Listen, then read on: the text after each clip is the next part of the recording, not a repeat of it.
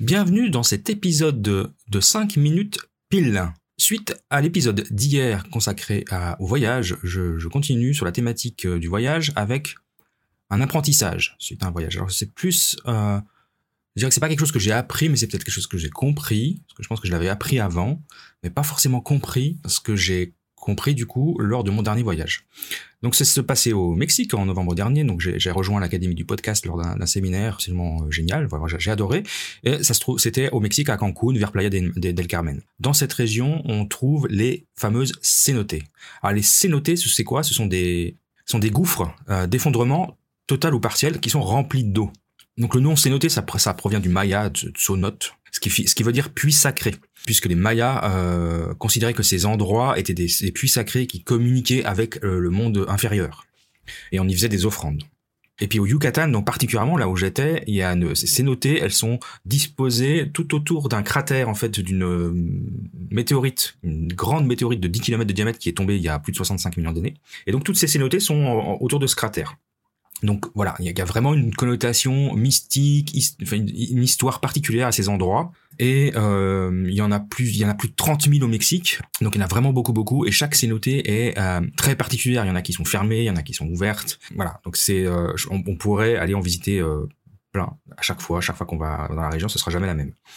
Et puis, ce qu'il faut juste savoir pour finir avec la partie historique, c'est que les, Mayas, avant donc avant euh, d'être euh, envahis par les par les Espagnols, euh, donnaient donc un caractère, sacré à, ces fameuses cénotés. C'était leur seule réserve d'eau douce, parce qu'il n'y avait pas d'eau douce en surface dans, cette péninsule de Yucatan. Et, et, donc ils y pratiquaient ce fameux rituel qui était de jeter des victimes sacrificielles dans les eaux. Aller se baigner dans une cénotée, c'est vraiment une expérience, je dirais, insolite, magique, spirituelle, et vraiment, c'est quelque chose qu'il faut faire quand on va au Mexique.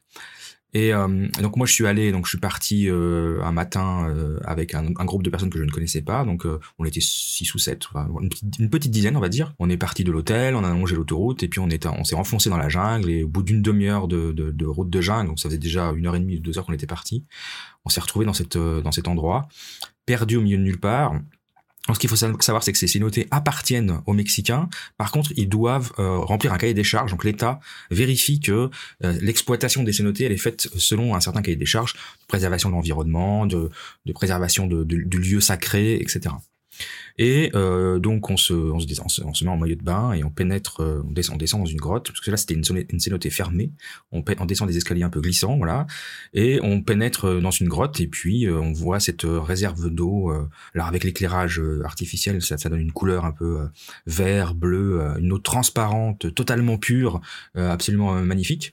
Et on pénètre dans ces cénotées et on va nager. Alors il faut suivre, il faut suivre, il faut pas se perdre parce que c'est assez noir. Donc il y a, des moments où il n'y a pas d'éclairage, on se retrouve dans le noir, immergé dans l'eau, et on ressent c'est vraiment cette connexion quasi mystique à, la, puissance énergétique de l'endroit. Vraiment, moi c'est quelque chose que j'ai ressenti. Je suis vraiment ressorti, transformé. Je dirais pas, je dirais pas jusque là, mais en tout cas j'ai ressenti une énergie. Ça m'a vraiment rechargé les piles, quoi. Ça m'a fait un bien extraordinaire. Alors parce que je suis quelqu'un d'aquatique j'aime beaucoup l'eau, mais se plonger dans des eaux dans une eau douce euh, chaude, euh, plonger euh, dans des grottes, se retrouver dans des endroits où on a les, les, euh, les chauves-souris qui sont juste au-dessus de nous.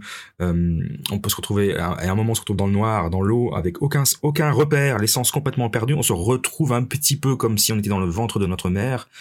C'est une expérience absolument ouais mystique. J'ai vraiment trouvé ça mystique.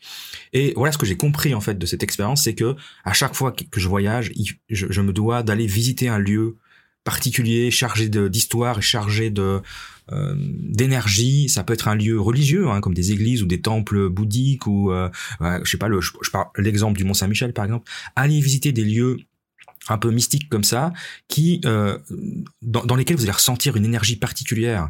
Outre le fait que vous allez apprendre des choses et qu'il y y a de l'histoire derrière, il y a ce ressenti, cette énergie que vous allez ressentir dans ces lieux que je trouve vraiment important quand je fais ces petits ces voyages euh, que ce soit proche ou loin de chez moi.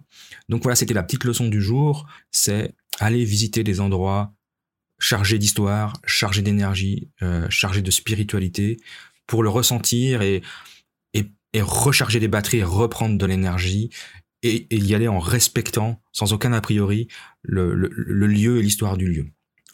Voilà, c'était la leçon du jour et je vous remercie en tout cas de m'avoir écouté sur ce court podcast et je vous retrouve euh, très prochainement. Au revoir.